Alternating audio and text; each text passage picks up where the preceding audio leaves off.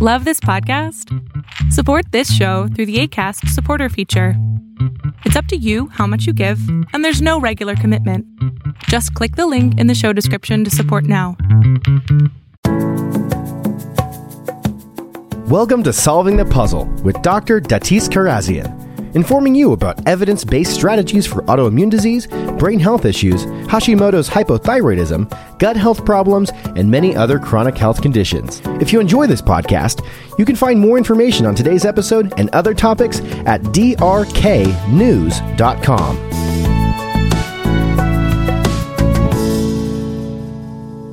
Hey everyone, today we're going to talk about small intestinal bacterial overgrowth. And as you know, um, we've been really focusing on gastrointestinal topics because we have uh, a new program that we're launching called Gut Health Solving the Puzzle, where we where I teach you how to go through and evaluate your own gastrointestinal system. If you go to drknews.com, uh, you'll see a link to find out more about the course, and we're we're going to be um, doing a pre-launch for the course, and people who have signed up to get information about the course earlier will get significant uh, savings and promotional um, items. So if you have any interest in, in going through our online course about how to evaluate and, and uh, learn strategies to support your gastrointestinal tract and gut symptoms, then please uh, go to Dr. K News and sign in for Gut Health Solving the Puzzle and be on that list. Okay, so let's talk about small intestinal bacterial overgrowth. This is one of the key things that you have to understand if you're dealing with gastrointestinal conditions. And small intestinal bacterial overgrowth is one of these conditions that has become really popular in the internet and it's being misdiagnosed. People are just all assuming that any kind of bloating or distension is small intestinal bacterial overgrowth.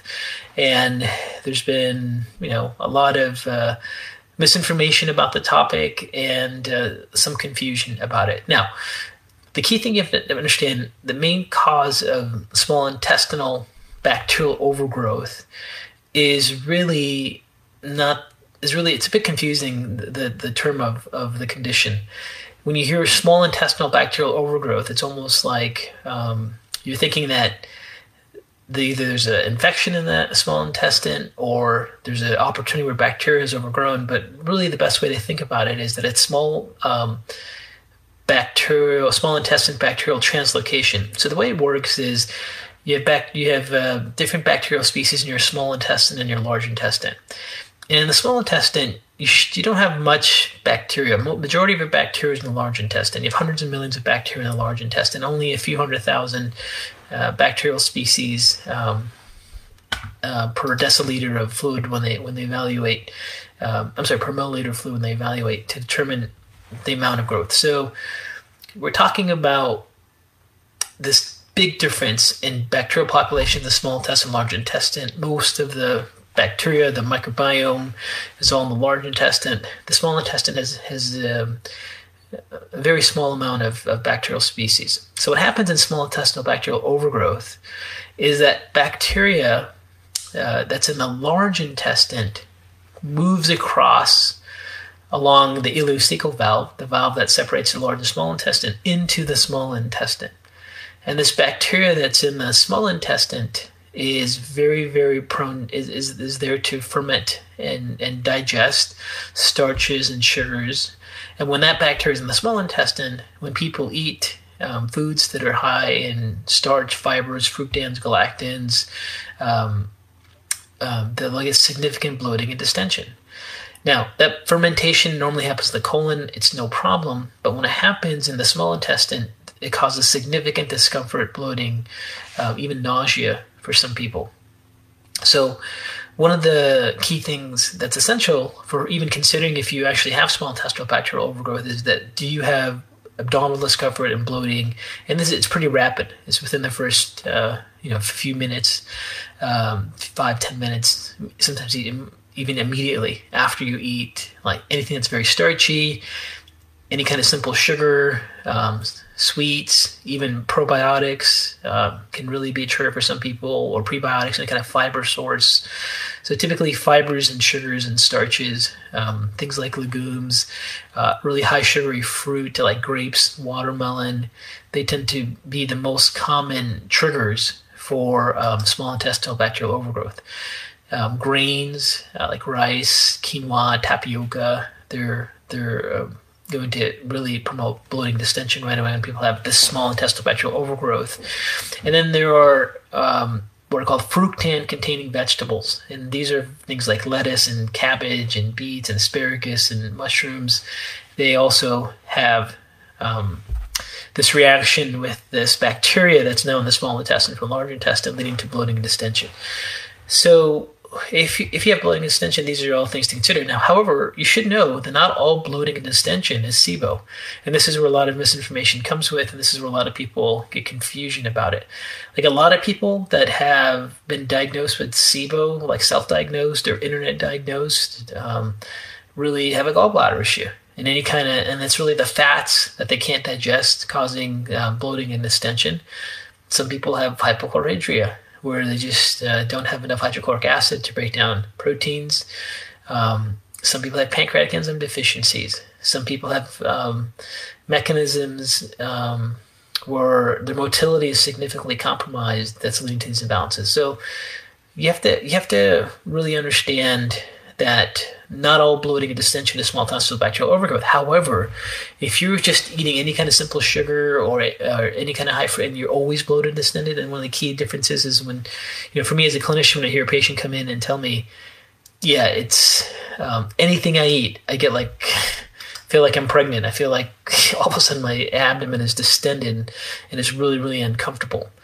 If that is something that is happening to you, then it's it's likely that you may have small intestinal bacterial overgrowth.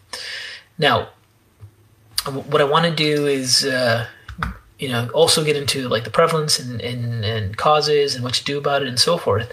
But one of the key things is if you have bloating distension, one of the most important things you can use for diagnosis is to do a, a challenge with a FODMAP diet. Now, let's talk about how SIBO is diagnosed. So the first thing is um, you have bloating distension, really with just any kind of sugary, fibery um, type of food, grains um, also, right? Any of those foods. So if you get bloating distension from all those foods, the conventional approach is to do two two major types of tests in a, in a gastroenterology model. One is to do aspiration of the gut and, and measure the amount of bacterial species that are in the small intestine, do a bacterial culture, that has its limitations. It's also very it's invasive. It's an invasive test. It requires you to go in. They have to uh, aspirate bacteria and put in a culture from small intestine, and not all bacteria grow there, and uh, you know has has it's it can be used to diagnose small intestinal bacterial overgrowth. Another form of test that's commonly used to diagnose small intestinal bacterial overgrowth is what they call a breath test. And in this breath test, they measure two different gases. One is hydrogen and one is methane and methane or hydrogen levels, uh, if either one of those are up, um, they can signi- they, they can suggest that a person has small intestinal bacterial overgrowth. There's some problems with those as well, with it, that, that test as well. Not all people that have small intestinal bacterial overgrowth or have bacteria that's now in their small intestine have bacterial species that release methane or hydrogen. So if you have bacteria in your gut, in your small intestine, that is releasing uh, other types of gases, um, it's not going to show up on this methane hydrogen breath test. Also, uh, we know that people that have increased gastrointestinal motility and have like frequent bowel movements, um, their increased motility may actually uh, cause false negatives with the test. So if the bowel's moving very, very quickly, there may not be measurable amounts of of gas to cause um, a positive test, even though they may have SIBO. So those are the two standard approaches, either aspiration or breath test that's used in conventional gastroenterology to diagnose small intestinal bacterial overgrowth. Um, and they and if they're positive, then it strongly suggests that, that you may be suffering from small intestinal bacterial overgrowth. However, sometimes the best thing to do is just to do a, a diet called the FODMAP diet. And the FODMAP diet, F O D M A P, stands for fermentable oligosaccharides, disaccharides, monosaccharides, and polyols.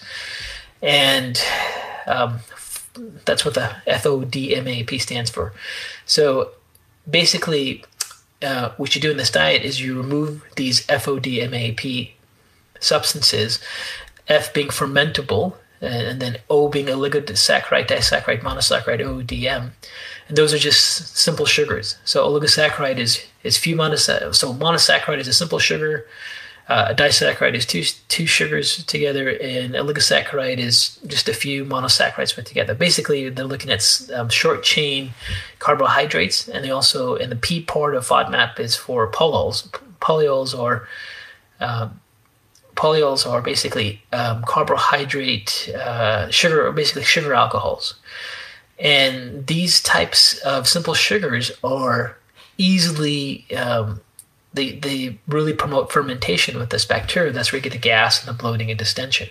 So the FODMAP diet is you remove all those foods. And one of the ways to really confirm if you actually have um, SIBO is to do a very strict FODMAP diet for about 10 days, preferably maybe two weeks. And if you if you notice your bloating, gas, and distension are resolved, it strongly suggests that you actually have small intestinal bacterial overgrowth. So, in a sense, um, one of the best ways to determine if you actually have um, SIBO is to determine if you if you actually feel better when you avoid the foods that cause fermentation when bacteria from the large intestine move into the small intestine. Now, if you have a, a positive response there, then the next thing to really think about is where are you in the spectrum of clinical presentations? So SIBO can, can get really serious. Some people with SIBO will end up with significant health problems, and then some people will just have some mild bloating and distension. Now, first of all, if you have SIBO, it's a red flag that you have some serious issues going on with your gastrointestinal system. Um, and we'll talk about those in a second. But it, it is not, even if you just have a little bit of bloating and distension, you need to really address it and figure out what's going on and find the mechanisms because it can progress. So when you look at the spectrum of small intestinal bacterial overgrowth, you have um, you basically have some people that just have very mild bloating and distension whenever they eat foods that contain these simple carbohydrate sugars. Then it progresses to developing some malnutrition from it. So the physiological mechanism of small intestinal bacterial overgrowth are going to then lead into um, nutrient micronutrient deficiencies. These include um, your basic B vitamins, iron. So you start to see iron deficiencies, um, B vitamin deficiencies, mineral deficiencies. You also start to get deficiencies in things like vitamin D. Like um, you may never be able to change your vitamin D levels if you're taking vitamin D with SIBO because of the malabsorption issues. Um, you may just start to develop um, nutrient deficiencies if you measure them with a red blood cell uh, test to look at nutrient levels. They're, they're, it's common to be low. And then if it progresses and then it gets to the point where your nutritional deficiencies may then lead into anemias, um, like iron deficiency anemias, B12 anemia deficiencies. And that's just the progression of the small intestinal bacterial overgrowth causing malabsorption. So that's the biggest issue with the small intestinal bacterial overgrowth that it, that it can really lead into malabsorption and malnutrition syndromes. And then if, if, if it progresses from anemia, what happens with small intestinal bacterial overgrowth is that it can start to start to impact what are called albumin levels and globulin levels. Albumin levels are proteins that you have in your bloodstream um, that are made in the liver, but albumin is involved with really controlling your osmotic pressure, so you don't have swelling. And when, pe- when you, people develop very severe patterns of SIBO, they'll actually get edema throughout their body and swelling, really swollen ankles, really swollen face, uh, if it impacts their globulin levels, which is another protein, globulins make immunoglobulins or antibodies to get severe immune compromise. It can impact hemoglobin, which is another globulin, so they can get severe anemias that don't respond to B12 or iron. And then if their malabsorption patterns get worse, you start to see the total cholesterol levels drop on their lab tests, uh, white blood cells start to drop, and they really become a um, significantly malnourished uh, person then suffering from malabsorption syndrome, and then they can actually have significant weight loss. And uh, it can so it can go down the spectrum from just general bloating and distension to very severe symptoms. And what that means to you is that if you have um, you know some bloating and distension and you go on a FODMAP diet and, the, and your symptoms go away, first of all you have SIBO. If it continues to get worse, you may end up with some significant malnutrition, malabsorption patterns um, uh, as the as the condition itself tends to progress. Now, you should know that uh, when you look at like what causes SIBO and look at the severity of SIBO and all the things that are involved with it, um, there are several key things you should know. Now, when you look at people that are prone to getting SIBO and what the mechanisms are, first of all, if you don't have enough, the easiest and most common mechanism is not most common, but but common uh, is that you, you have a person that just doesn't have enough hydrochloric acid. So people that are on protein pump inhibitors, they tend to end up getting cell intestinal bacterial overgrowth. People that have anything that's impacting the nervous system of the gut, which is called the enteric nervous system. So when you look at your the gastrointestinal tract, um, the gastrointestinal tract has nerve plexes that cause your intestines, smooth muscles to constrict and to move and to move food. And they also close, close down the ileocecal valve, the valve that separates the small intestine from the large intestine. And if the gastrointestinal nervous system, also called the enteric nervous system, starts to dysfunction, then what you start to have is you have inability to close the valve between the small and the large intestine, so bacterial properties can go through. And then if the smooth muscles are not contracting well, then bacteria starts to move from the large intestine to the small intestine. And that's all part of a gastrointestinal nervous system dysfunction. Now, sometimes it's further up. Um, the input to the gut happens from the brain to the vagus. So, people that have traumatic brain injuries um, start to develop small intestinal bacterial overgrowth. Their brain injury tends to cause what's called vagal dysfunction or dysautonomia, and they can't activate their vagus, so they can't control their ileocecal valve. They can't uh, control their smooth muscle contractions very effectively, and they end up with small intestinal bacterial overgrowth. Now, um, there's also the possibility of having severe immune compromise of the gut to uh, cause SIBO. But when we talk about severe immune compromise, we're talking about things like HIV. We're not talking about just like uh, you have a low SIGA count when you do a digestive stool analysis. It's got to be it's got to be pretty significant. So we know that you need to have. So basically, look at developing SIBO. Basically, what's happening is either you're not acidifying your gut because you're not releasing hydrochloric acid. There's something wrong with the gastrointestinal nervous system. These are called migrating motor complexes, the nerve plexus in the gut. Or there's lack of input from your brain, uh, the brain to the gut and and then those are some of the key mechanisms. Now we know that SIBO uh, when they when they do studies with patients that have confirmed celiac disease, about ten percent of patients with celiac disease have SIBO.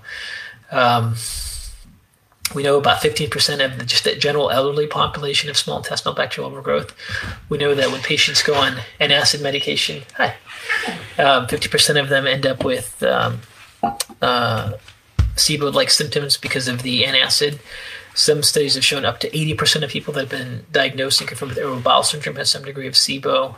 90% of like um, confirms uh, alcoholics that are dealing with alcoholism have small intestinal bacterial overgrowth. And part of that is because alcohol itself destroys the nerve plexus. So now let's go into the underlying mechanism. So if you have SIBO, the first thing to remember is like, why do you have it? The easiest solution is like you're taking protein pump inhibitors, and that's the cause. And if you stop taking those, you get better.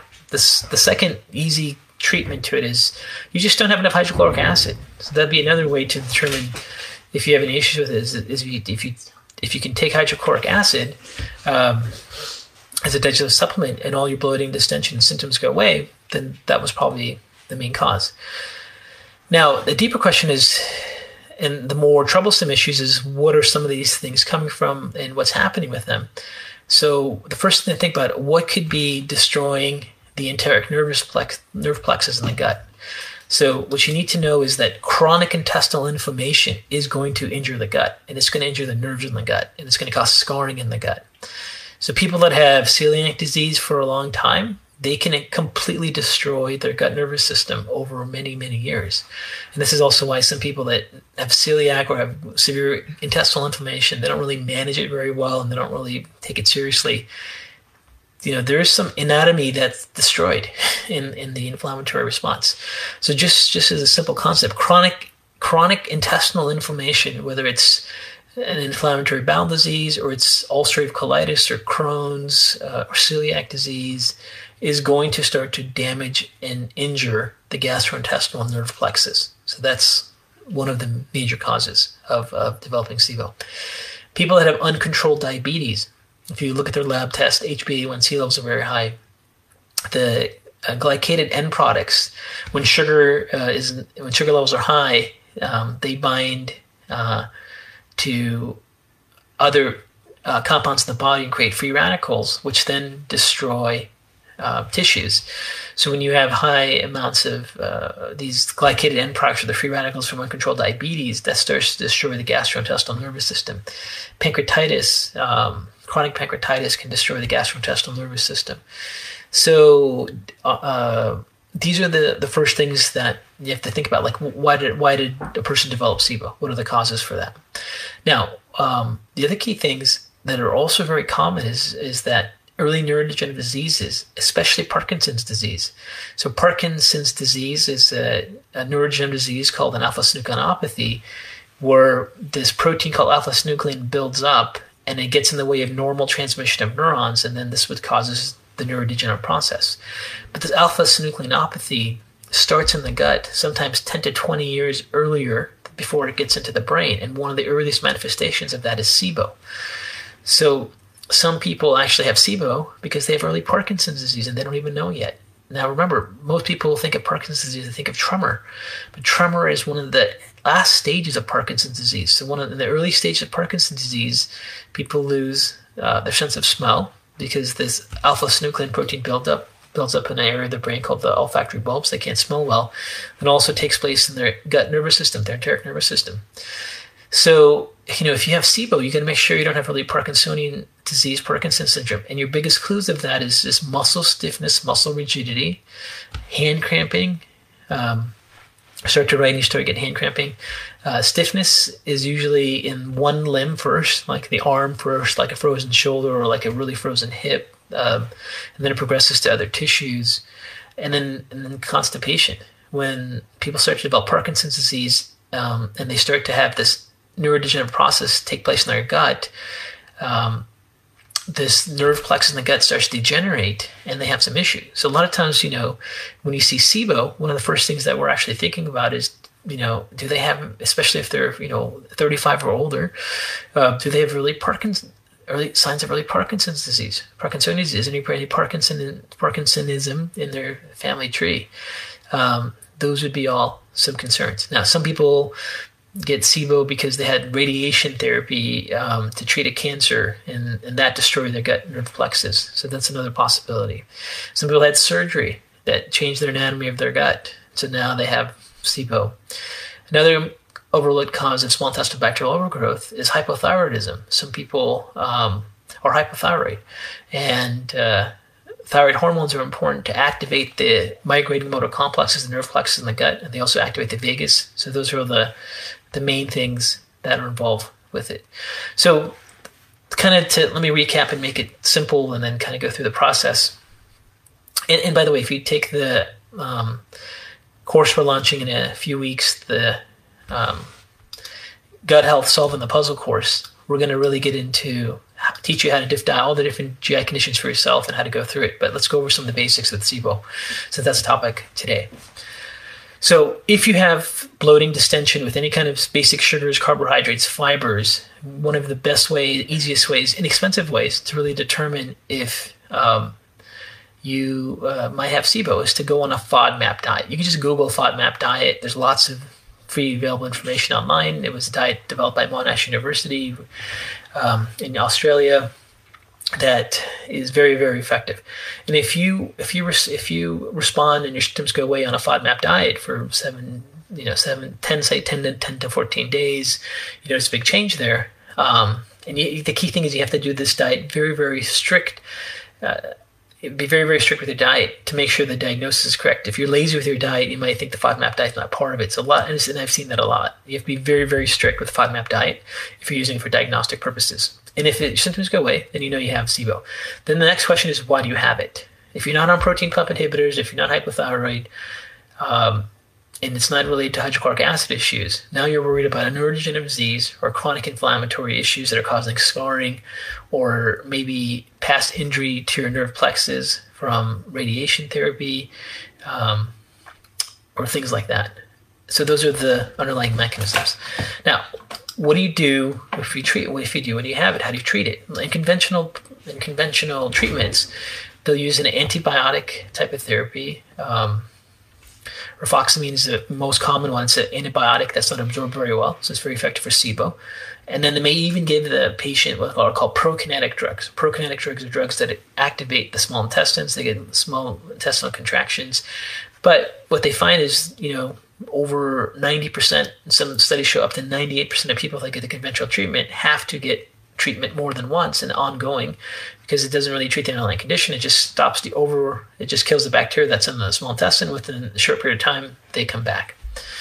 So it's it's one of these things that if you have injury to those nerve plexus, then you're kind of dealing with what you have and you're trying to optimize that function. Now, um, one of the most important things to consider when you have this is you have to start taking um, short chain fatty acids. Uh, so butyrate is a very important supplement, and since you if you if you have to go on a FODMAP diet, um, the uh, your body is not going to be able to to have fiber to impact the gut. And one of the things that fiber does is fiber gets metabolized by gut bacteria to short chain fatty acids. And these short chain fatty acids have major impacts on, on immune function in the gut. They activate regulatory T cells, they impact dendritic cells, they have an impact on um, receptors that control blood sugar levels. So you definitely want to get your short chain fatty acids um, from a supplement since you can't get them from fiber because fiber causes a problem. You also want to make sure you you adhere and are strict with a FODMAP diet because here's the thing: if you have SIBO and you eat foods that cause bloating and distension, um, so let's say you just really like watermelon, you just well, you know, you get some bloating with watermelon, but you're still happy eating it. Um, every time you get bloating and distension, the ileocecal valve, the valve between the small and large intestine, that bloating distension opens up that valve, which then causes more translocation of bacteria. So you have to realize if you're really trying to get your health back with SIBO, maybe you have malnutrition, malabsorption, you have to really adhere to the FODMAP diet and make sure you have no bloating distension. Every time you have bloating distension, you open up the valve between the small and large intestine from that distension, which causes more translocation. So you really have a hard time fixing it. Um, you can also use, you know, very common, naturally antibacterial um, uh, compounds that are available, like berberine is a very common antibacterial. Olive leaf extract uh, is a common thing people use. Taking digestive enzymes is really important uh, as a basic concept. And many people that have small intestinal bacterial overgrowth, the inflammation in the small intestine from this bacterial species there will lead to leaky gut intestinal permeability. So this is an ongoing issue with being very strict with the diet, making sure your colon to get some short chain fatty acids, ongoing leaky gut issues, and trying to control this to the point it doesn't really cause malnutrition, malabsorption issues.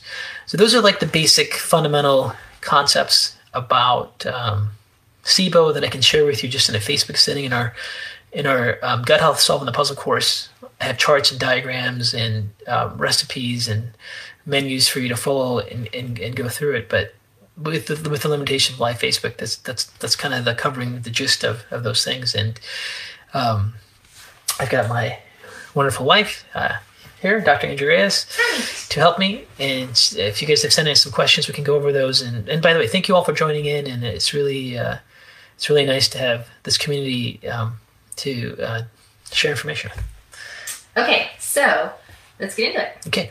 Um, Tamara is asking, how does SIBO feed slash create candida? Does it? Well, yeah. The thing with so first of all, candida is a normal yeast species of the large intestine, mm-hmm. and just like bacteria can translocate over, um, you know, yeast species can translate over into the small intestine, and they're very prone to um, being uh, leading to fermentation with any kind of sugar exposure, which leads to bloating and distension.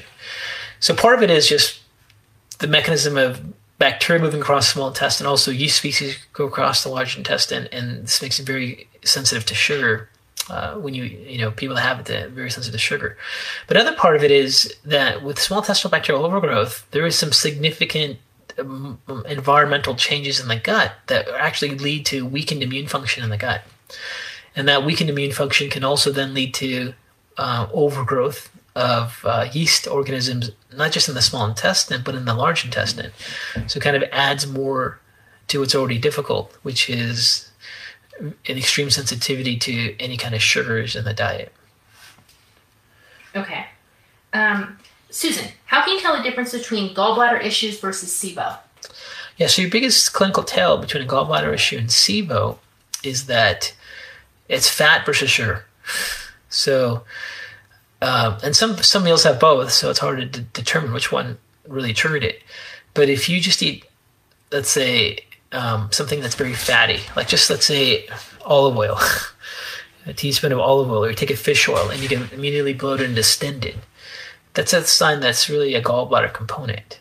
It has nothing to do with SIBO. And a lot of people get misdiagnosed with SIBO with gallbladder issues. Yeah.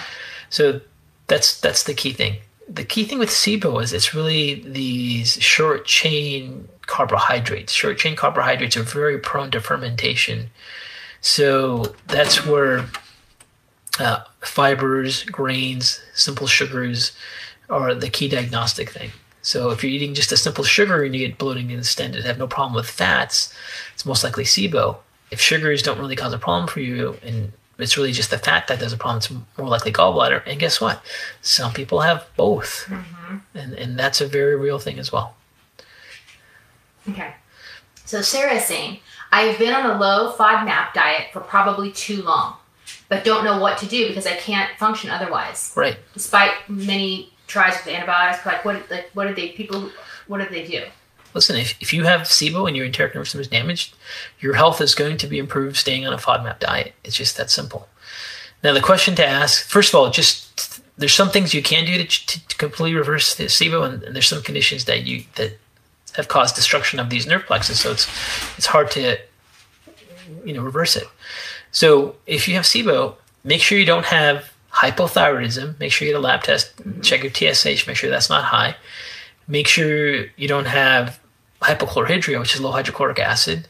Um, most common cause of H of hypochlorhydria is just an H. pylori infection. So make sure you don't have an, an H. pylori infection, hypochlorhydria type of pattern, or just takes the HCl, see if that gets rid of the symptoms. And if it doesn't, then you got to go, well, why do you have it? So do you have uncontrolled diabetes? Does that need to be handled? Um, do you have celiac disease or an inflammatory gut issue that's led to scarring? If that's the case, and you really have damaged those nerve plexes, um, you have to you have to stick to a FODMAP diet. And if you don't, you're going to get you can have some significant malnutrition, malabsorption issues. That's one of the that's the key thing. And you got to make sure you don't have really signs of neurodegenerative disease like Parkinsonism, because that's because placebo is one of the it's a very common way for early Parkinson's disease to present in, in a clinical setting. So um, it gets overlooked by all types of healthcare professionals all the time. So those are the deeper questions. But if you have this unfortunate pattern of having your nerve plexus injured from some underlying mechanism, um, that's an issue. Now, the other thing we talk about in the in the gut health solving the puzzle course is we talk about doing vagal exercises. Uh, such as gargling. Gargling will activate your vagus to activate your enteric nerve plexus because uh, at some sense, your smooth muscles in your gut need activation to stay healthy and contract. So we go over lots of different vagal exercises um, in the gut health solving the puzzle program. But the easiest and most common one to do is just to take some water and gargle with it. And when you gargle with water, the back of your throat, you have these muscles called palp muscles, and they start to contract. And when they start to um, fire and contract, you actually fire what's called the vagal motor nuclei in your brainstem, and that fires into the gut nervous system and gets those gut plexus to work. So you, can try to really sort of do a lot of vagal exercises, see if that can that can help you get more plasticity and develop activity in your gut. But you know there are definitely people that have to stay on a FODMAP diet to avoid malnutrition absorption patterns because of injury and scarring of their migrating motor complexes in their gut. Right. But if it's not just they have to also explore other avenues, making Yeah. sure it's there are not other things involved as well. Right. So once you once you get diagnosed, to figure out like why do you have it is the next big part of it. Right. Okay. That's I think the question people are asking. Yeah. Okay. Okay, um, Susan, how do I start the veggie mashup if I am uh, sensitive to all vegetables? Gl- uh, bloating, head fog, gas. Like what? What do I do? Right. So the veggie the veggie mashup that we talk about to support immune tolerance, cause microbiome diversity, is contraindicated if you have SIBO. It actually will make you worse because you're going to expose yourself to a lot of fermentable food sources. Um, now, the goal of the the goal of the veggie mashup is to give your give your gut fermentable food sources so you can make more bacterial species mm. which has major benefits in health and, has, and can really impact you know what's known as microbiome diversity um, but if you have if you have uh, if you have SIBO, would, would be a bad idea because what you do with when you have a veggie mashup with SIBO is you'll actually cause significant fermentation, and this fermentation process with these bacteria also creates inflammatory responses, oxidative stress. You'll start to break down your tongue junctions. You get leaky gut. The bloating and distension will open up your valve more, so you have more bacterial coming in, and it can really promote and perpetuate a um, malnutrition malabsorption syndrome. So the veggie mashup is is not allowed. It's contraindicated when people have SIBO. Um, but one again, one of the things I mentioned earlier, one of the most important things you can do and you should do if you have SIBO, especially if it's long term, that you have to follow the FODMAP diet. You really want to make sure you take some supplemental butyrate. So butyrate is tolerable with SIBO, and butyrate is what your gut bacteria would normally produce with fiber.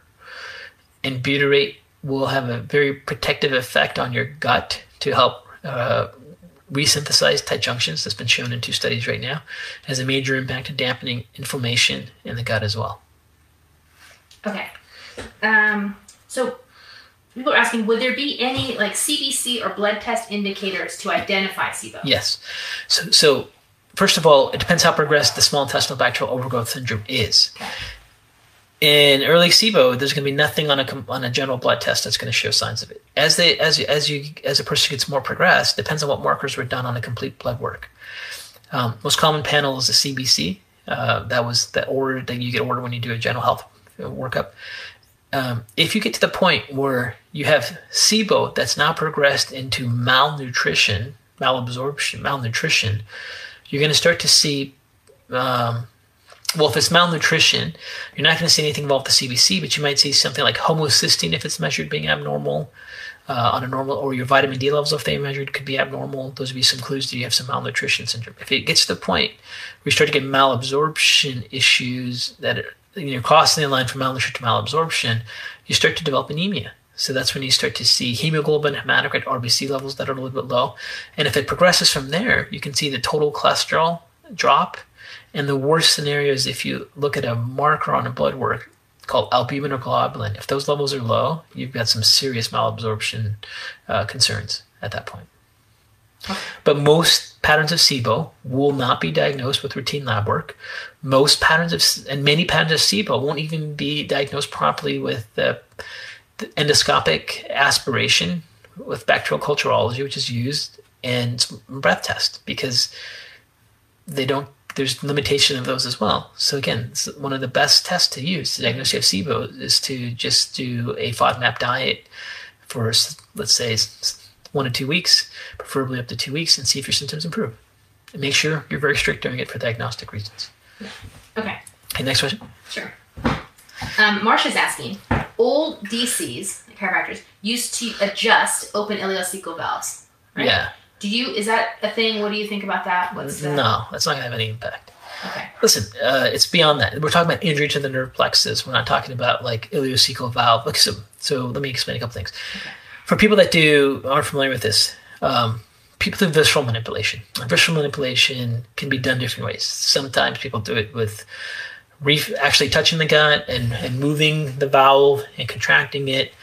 Um, and sometimes people have reflex points, different techniques used to activate the ileocecal valve or reflex points. Um, there's a whole bunch of different uh, body work therapies that are out there to impact the valve.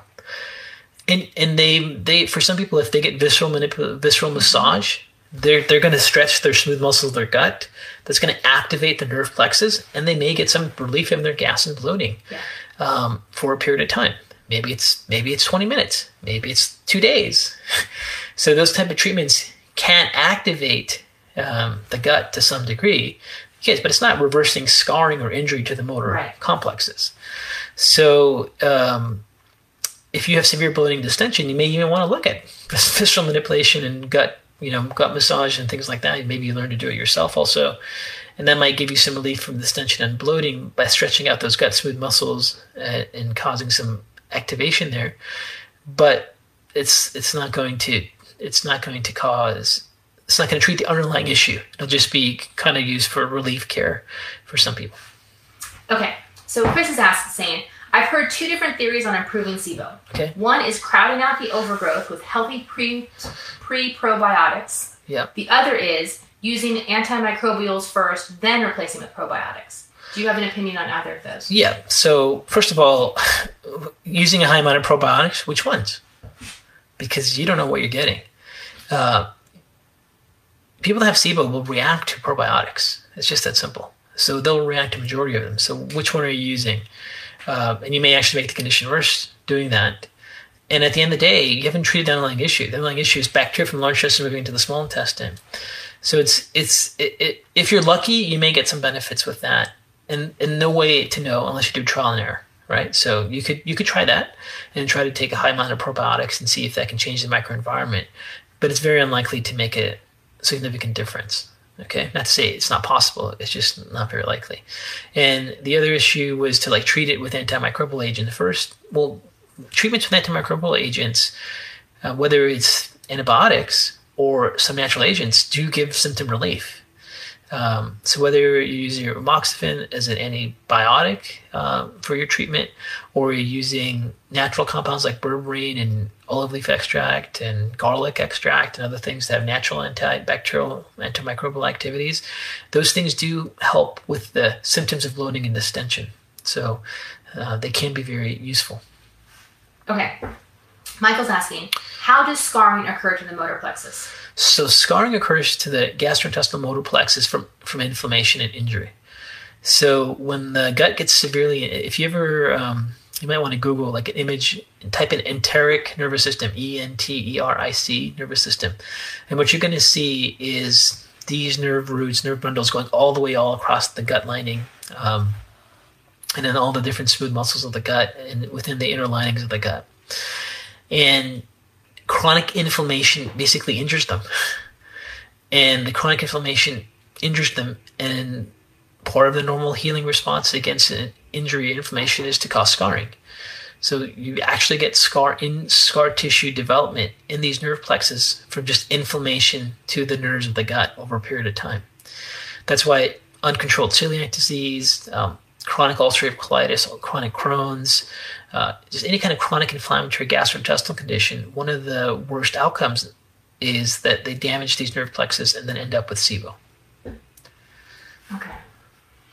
And also, if you have moderate early SIBO, um, you have to uh, uh, realize that if you don't figure out the cause and get over it, like you could be da- having this damaging nerve plexus progress to the point where you end up with severe malabsorption syndromes and you end up with FODMAP diet just to be able to function without any side effects. Okay. Um, so, Oh, by the way, Susan posted the article you saw on on article we wrote at Dr. K News on on vagus nerve activation and stimulation. So we also have an article on our website drknews.com. okay, so speaking to the in, um, nerve plexus, can you then, can you eventually heal the nerve plexus if it's been damaged from years of SIBO? So Barbara's asking. yeah, so this is you know um, maybe Right. uh, it's possible. So I don't want to like say there's no hope or. But if you really do have SIBO, your nerve plexus have significant injury. If you don't follow a FODMAP diet, you're gonna have some serious health problems. So, so that is very real. And if you see ever early symptoms, go in deeper and see what the cause is. So the whole f- field of neuroplasticity is, is an area of, of um, you know great hope for everyone that has either neurodegeneration, brain injury, or even SIBO. The ability to activate nerves to then um, cause them to grow and branch out is what you're hoping for, and this is why vagal exercises can be can be really important.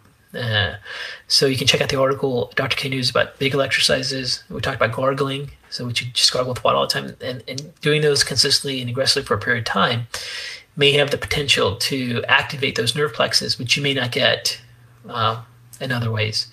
So the best scenario would be you do a lot of vagal exercises, which promotes plasticity and growth of nerves and the nerve plexus in the gut to to to deal with those issues. Um, with any kind of, but here's the reality: when it's neurodegenerative, you're always dealing with is the neurodegeneration, neurodestruction happening faster than you're developing plasticity or slower. So if you can slow down the mechanism of gut inflammation and change the inflammatory response in the gut and do, let's say, vagal activity, you may start to see changes in your motility because the rate of regeneration of those nerve plexus is faster than the amount of destruction.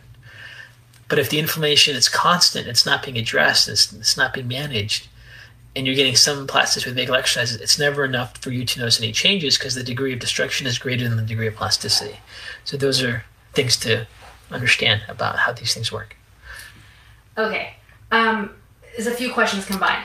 The FODMAP diet is so limiting. Yes. How long do you have to stay on it forever? I know you're answering it, but I think you Yeah. need to reiterate that. Sure. And some people are saying, no, it's too limiting, which makes you sicker.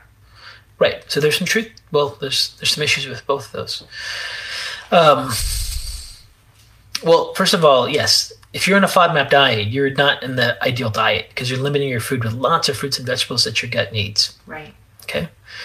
Um, first of all, make sure you get diagnosed properly. So again, you may not be diagnosed properly, and you're doing FODMAP, and you really just have like hypochlorhydria, some enzyme deficiencies, or gallbladder issue. Okay, so that's number one. A FODMAP diet is a serious health choice because you are now on a diet that significantly restricts the diversity of vegetables and fruits. It's nothing to be taken lightly. Right. It, it's a big deal. However, the mechanism of fermentation and inflammation caused by it is much worse. if you truly have injury to the gut nerve plexus, and the only way you get relief is with a FODMAP diet, um, it's important to do so. Uh, if you have small intestinal bacterial overgrowth and you think you want to support your microbiome and continue to eat foods that cause fermentation, distension, and bloating, you may further destroy the tight junction of the gut. You cause further inflammation. And this is why, like, diagnosis is is important. Like, this is uh, serious. You know, like I know in forums people throw around SIBO all the time and mast cell activation syndrome and all these things, uh, and then people don't really know how to interpret it all. Um, and this is also why we put together our GI gut uh, program because the internet is is is has all the stuff on there. People on forums have no idea what they're talking about. So many people on forums, many people on forums, no idea what they're talking about, and this whole thing is perpetuated, and then just it's like misinformation, and there isn't a clear thought process, and so forth. So, so the best way to answer this is, FODMAP diet has a significant issue with your gut is that you lose some degree of microbiome diversity. The only kind of compensate for that is to take some short chain fatty acids and so forth. So make sure you really need to be on a FODMAP diet, and that is the right diagnosis. But if you truly have um, a, a, a significant change in nerve plexus from injury, if you don't follow the FODMAP diet, you can end up with some serious health problems. So both, it's true. You you know you should diversify your diet, yes, but if you have true injury to the nerve plexus, FODMAP is unfortunately the way to stay healthy. Right. Yeah. But that's with having been diagnosed. Make, make sure you ruled out everything else and gone Right. through all the steps. I think people just jump That's the key thing too. Is the problem. Yeah. So here's the thing you should understand. Yeah. If a person doesn't have SIBO and they go on a FODMAP diet, they're going to go off sugars. They're going to feel better. okay. They're going to have some degree of energy. Doesn't mean that they necessarily have SIBO. Uh, and then if they stay on a FODMAP diet forever, then they're going to lose microbiome diversity. So the key thing is: is this really is or when you do a FODMAP diet, are you just getting rid of some of your bloating distension? Maybe because you have maybe you have dysbiosis, and you know eating sugar makes you bloated and distended, and when you're off sugar, you feel better. And maybe it's not FODMAP. The biggest clue for that is um, vegetables and fruits are not really an issue. It's just simple sugars and unhealthy foods. So if it's really the unhealthy foods that are a problem, but if you're eating like cauliflower and you get severely distended or lettuce, uh, that's not dysbiosis. That is more likely FODMAP.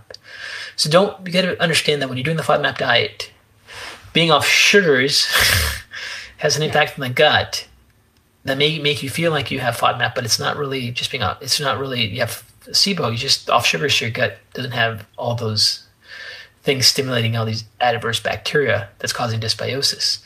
But if you're eating foods that have galactans that are healthy foods for you, um, like for example, we talk about broccoli, beets, cauliflower, lettuce, um, and those are high in fract, uh, uh, galactans, and you get severe bloating distension, then then you really have to lean towards you may actually have SIBO. So those are some things to really think about. Thank you for asking those questions. And Yeah. that, that's that's very good. It's a good, yeah. Yeah. Okay. Um, Michael's asking if a person tests positive for H. pylori, which may have led to SIBO with bloating, belching, whatever, um, with meals, would correcting H. pylori do you correct H. pylori simultaneously with SIBO? And if and would fixing H. pylori clear SIBO? Yeah, so technically, if your small intestinal bacterial overgrowth is caused by not having enough hydrochloric acid, stomach acid, to change the environment of your small intestine, um, secondary H. pylori, uh, if you treat the H. pylori, um, you should you should fix the SIBO. it may take a few weeks, but you should be able to notice a big difference. And you don't necessarily need to follow a um, FODMAP diet. Uh, you may want to just, you know, treat the H. pylori with whatever treatment is appropriate for it. Um, and then see those tests go negative. You may even want to start taking some hydrochloric acid. And by the time you start taking some hydrochloric acid and you have a negative H. pylori test, if that was the cause, all of your distension and bloating symptoms that are associated with SIBO should be should be gone or dramatically reduced. Okay, Miriam, hi Miriam, is asking, is there a questionnaire or something you recommend for a person to recognize they may have SIBO? If someone's worried about something. Yeah, we have questionnaires in the gut health program that goes into all the different diff dyes and all the different mechanisms. Um, but the main symptom of SIBO uh, that you would put on a questionnaire, that would be the key takeaway, would be bloating, distension, and gas from eating fiber, healthy foods, sugars. Not so much the sugars, but I think it's better to focus on just vegetables and fruits, especially high sugar fruits causing bloating and distension. Okay. Um, I mean, like if someone ate maple syrup with Right. pancakes uh, and then had a Snickers bar, you're going to expect bloating and distension. That's pretty normal. it's a high amount of uh, sugar fructose load to the gut that is going to change the environment of the gut. But if eating cauliflower, beets, salad is causing distension, that's that's inappropriate. okay. Jonathan's saying she has a certain um, butyrate product and it says to take three times per day. Can someone with a bad gut take more than Yes. three capsules a day? Yeah, for, with butyrate, you want an experiment. Um, butyrate is, is not based on your age or your body weight or your symptoms. It's one of those supplements where you should experiment and see what the right dose is for you. Um, there's just short chain fatty acids. You're not gonna, you know, you can you can take quite a bit of them and have no problems at all.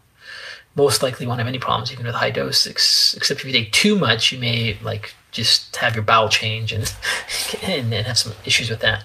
But uh, you should experiment with the dose and figure out what works best for you. There's usually, a point where you notice taking more, maybe three three a meal three times a day, may be better for you than just three times a day. And but taking taking it four times a day or taking five capsules three times a day is, is not really different than taking three three times a day. So that's how you figure out your dose. You'll have to experiment and uh, see what works best for you. Okay. Um. Can you talk about the elemental diet? The L, no, I really don't have. It's not something I incorporate, so Okay. I don't have much comment. Okay. And um, Lisa, does fasting help? Yes. Thank you for bringing that up. So, fasting can be a big, big thing uh, when it comes to SIBO. So, fasting, and it, you can do different types of fasting, but let's just, there's basically long term fasting, which is more than three days, and then intermittent fasting, which is um, you can do every other day. You can do two days on. You can do a three day fast. You can do time restricted feeding where you fast for 18 hours, eat for six hours. Um, most common way uh, people do intermittent fasting is with time restricted feeding, and the most common time restricted feeding is what's called an 18 6 program where you fast for 18 hours and eat for six. So you basically may eat at two o'clock till eight o'clock. And then coffee and tea are permitted during the intermittent fasting period. So like you can wake up in the morning, have coffee, um, and then wait and then wait till two and then eat and then you can eat all the way up till eight. That would be a typical intermittent fasting approach. But intermittent fasting turns on genes that help with uh, uh, nerve growth and have an anti-inflammatory effect of the nervous system, and including the enteric nervous system. So uh, it's it's a really good idea to include in your protocol with SIBO not only uh, a FODMAP diet, vagal exercises, but intermittent fasting. And actually, the last part of the gut health course we put together, I have a whole section on intermittent fasting because it does impact many, many gastrointestinal conditions, and SIBO is one of them. Okay, so a lot of questions on the veggie mash. Um, I'll just combine some. Okay. Can you use dried veggies, freeze dried? Like, Yes. is raw better? Is cooked better? Like a lot of. Yeah, so with the veggie mashup, you can use dried veggies or raw veggies as, as long as you get the fiber. All you need is the fiber. If you get the fiber, you're good. Um, so that's what you're after. So you can use dried or regular veggies and still get the benefits. Okay, Elena has a super simple question. Okay. Can you please explain the connection between hypothyroidism and SIBO? Yes. I'm being silly when I said super simple. Well, hypothyroidism, um, so thyroid hormones bind to the vagal motor complex and activate it, and thyroid hormones bind to the um, nerve plex receptors to cause smooth muscle contraction. So if someone's hypothyroid and the body, the thyroid gland isn't working well enough to produce thyroid hormones, there's less activation of the vagal motor nuclei and there's less activation of the gut nerve plexus. And with that lack of activation of the gut nerve plexus, there's decreased motility, so these the valves of the gut are not contracting, so bacteria can go from the large intestine to the small intestine, or, or the valve itself between the small and large intestine. The valve is not working, so it can so you can get some of these these these patterns. Um, and actually, and, and so as soon as someone's hypothyroid, they go on thyroid replacement, they feel a lot better. And one of the most common symptoms of undiagnosed hypothyroidism is just chronic constipation, and you can add SIBO on, on top of that. So thyroid hormones are critical in activating um, the nerve plexus because they bind to re- the nerve plex receptors in the gut and throughout the brain stem um, are stimulated by thyroid hormones. Yeah. Okay. Um, for the to activate the vagus, how long do you gargle? Should you gargle? Yeah, so when you're doing the gargling exercises with the vagus, basically you want to take like a large glass of water and then uh, just take a sip and then gargle for as long as you can and then swallow or spit it out. And then you might, it may take you, I don't know, a dozen gargling to finish an entire glass of water. And you can do that several times a day. Uh, one time a day is okay. Three times a day is better, you know. Uh, but you really um, want to gargle as long as you can, and you want to gargle as aggressively as you can, and ho- and you want to gargle to the point so aggressive that you even have some tearing. That's that would be nice. Um, but that's the basics of gargling. So why do you want tearing? What's that? Oh, the tearing. So when you when you're looking at the, the vagus, the the vagus nerve is right directly um, next to what's called the superior and inferior salivary nuclei, and these are the nuclei that cause saliva production and tearing. And uh, when you activate one, phylogenetically activate the other ones, so you so you know you're really hitting that brainstem area. Now, people that have some significant loss of function, they, they can gargle as aggressively as they want. They won't get any tearing. and then once they start to activate that, that center over and over again, they'll start to notice they're getting tearing, which is a good sign that they're actually activating their brainstem more effectively and their body's responding. So um, that's where the tearing comes in. Okay, last question. Oh, there's two more. What's, more. what's tearing? Tearing, Yes, you're not. eyes Yeah, crying. there you go. Sorry, I slur words. Yeah. That's okay. We're like, what? Okay. Um, this is a good one actually. Do you, oh shucks. Okay, so a couple people are talking about fasting, and Yeah. they're saying, I'm worried that if I fast, my blood sugar will drop and I'll strain my adrenals. Oh, yeah, sure. I get attacks. Can you please address that? Yes, we actually did a talk on this. I was going to say, the whole. Um, if you look at our library, uh, past talks, we did a talk on. I'm not Intermittent sure- fasting? I think it was intermittent I fasting. was. Yeah, intermittent fasting. Yeah. So if, if you have hypoglycemia, you, you uh, and you have a tendency to have your blood sugar drop, you definitely don't want to jump into intermittent fasting. Right. You will definitely get worse and crash. So the best scenario in those cases is to actually um, um, get in, go into a ketogenic diet first, and then stay in ketogenic diet for probably six to eight weeks and get what's called keto adapted. So your body gets efficient using fats instead of sugar for energy. And how you know you're getting keto adapted is when you're eating a ketogenic diet, somewhere around the fourth week, sixth week, seventh week, you're just not hungry. You wake up in the morning and going to two o'clock to do an 18 hour fast just happens on its own. So um, that might be the the only way to really get into intermittent fasting if you have hypoglycemia patterns. So you have to kind of shift your metabolism into um, a keto adapted state by, by following a ketogenic diet for a few weeks, and then you can do intermittent fasting. And then once your body gets keto adapted, you may not have to stay in a ketogenic diet and you can still do the intermittent fasting, but your body is more efficient doing it and you may you may need to have still have high healthy fats in order to do it even though you're not in full ketosis. So um, that's how we talk. We talk about them more in that uh, talk we did on intermittent fasting, but that's the basic concept. Okay. Okay. Um, Okay, I think that's it. Thank you everyone for joining us. Uh, please check out our Gut Health Solving the Puzzle at Dr. Knews, drknews.com. Uh, sign up to get uh, the information uh, about the course, and we'll have uh, discounts and, and uh, promotional items to give away for people that signed up early. And uh, thank you for joining us. And uh, we'll have an, we'll have some gut related topics the next few weeks as we um, promote our new course. Thank you so much. You can find all of this information and more at drknews.com slash podcast. There you'll find the show notes, readings, and links related to this episode. You can also find Dr. Kharrazian's blog at drknews.com. The best thing to do is sign up for his weekly newsletter, where he will update you on the latest research and clinical strategies related to chronic and autoimmune health conditions. On social, you can find him on Instagram, Facebook, and Pinterest with the username Datis Kharrazian. This podcast is for general informational purposes only. It does not constitute the practice of medicine, nursing, or other professional health care services, including the giving of medical advice. And note, no doctor patient relationship is formed. The use of this information and the materials linked to the podcast is at the user's own risk. The content of this podcast is not intended to be a substitute for professional medical advice, diagnosis, or treatment. Users should not delay or disregard obtaining medical advice for any medical conditions they have, and should seek the assistance of their healthcare professionals for any such conditions. To learn more about Dr. Kharrazian's disclosures and the companies he advises, please visit drknews.com forward slash about.